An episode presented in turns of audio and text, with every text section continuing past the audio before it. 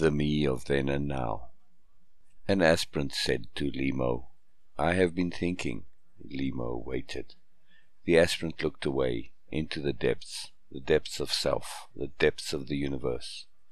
I have been thinking, thinking about my past actions and behaviors, about those actions and behaviors that were less than desirable, about my actions that were silly, stupid, crazy, and I ask, who was it that did those things? Yes, who? LiMo wanted to know. Earnestness poured from the aspirant. I cannot say in all honesty that it was I. The me I know now is not the me of then. It is not the me that did those things. I am now different, a different person. I cannot relate, relate to the person of then. And likewise, I can only look at those actions, those behaviors, with a kind of detachment, and I realized they were lack of awareness. No more, no less. Could I do the same now? No, I cannot. I could not. It is incomprehensible now. For me, anything, even remotely similar, impossible. That was then a different me in different times, a different me in different circumstances, a different me with different awareness, a different me with different perspective. I am different now, a different me. I feel differently now, think differently, understand differently. My values are still the same. I was not a bad person then. I am not a bad person now. I did silly things. I did stupid things. Even maybe horrid things. How was this possible? Lack of awareness. Also, motivations. Also, immersion. Immersion into bubbles. I had motivations then. I had goals then. False goals. Goals and motivations based on again lack of awareness. Goals and motivations hooked, hooked to the prevailing conventionality. Goals and motivations not really mine. A dire reminder to myself. A reminder to be true. A reminder to be true. To be true to myself alone. I, back then, got caught up in bubbles of awareness. I got caught up in immersions, immersions into the moment. That was powerful. And looking back, scary.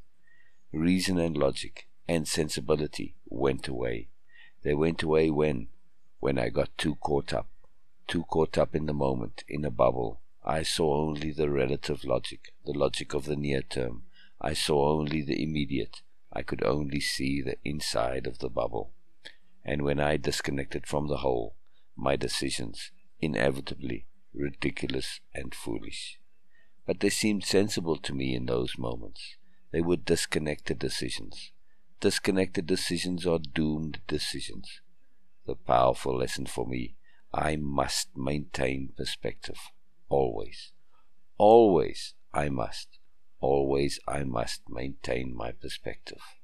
There is almost no connection between now and then, except a memory a reminder, a reminder that I can be foolish, a reminder to pay attention, a reminder to consider everything, a reminder to act deliberately in full awareness, a reminder to be appropriate, to be appropriate in all contexts. This is essential. The memories have value only for learning and growth. The memories are reminders, reminders of the pitfalls, of the pitfalls of lack of awareness. They are tools, tools to leverage myself. I cannot now connect to those emotions, those emotions of my past actions. I am simply not that person any longer. And never, never, never will I be that person again. LiMo reflected. When you are always moving forward, the universe is saying, Take notice. Take notice Take notice of how hard this moment is working, how hard it is working to prove to you that this moment is different. Look for what is different. The aspirant responded, Yes, it says, pay attention to this now. The perfection is now. You, you are the now, not then. The you of then died a long time ago. The you of now is all that matters. The you of now is all that can matter. As I reflect on the me of now, as I reflect on the different me's of then, I realize that there is no continuity. This is profound. I need, I need to update myself, update my perception of myself. I need, I need to update.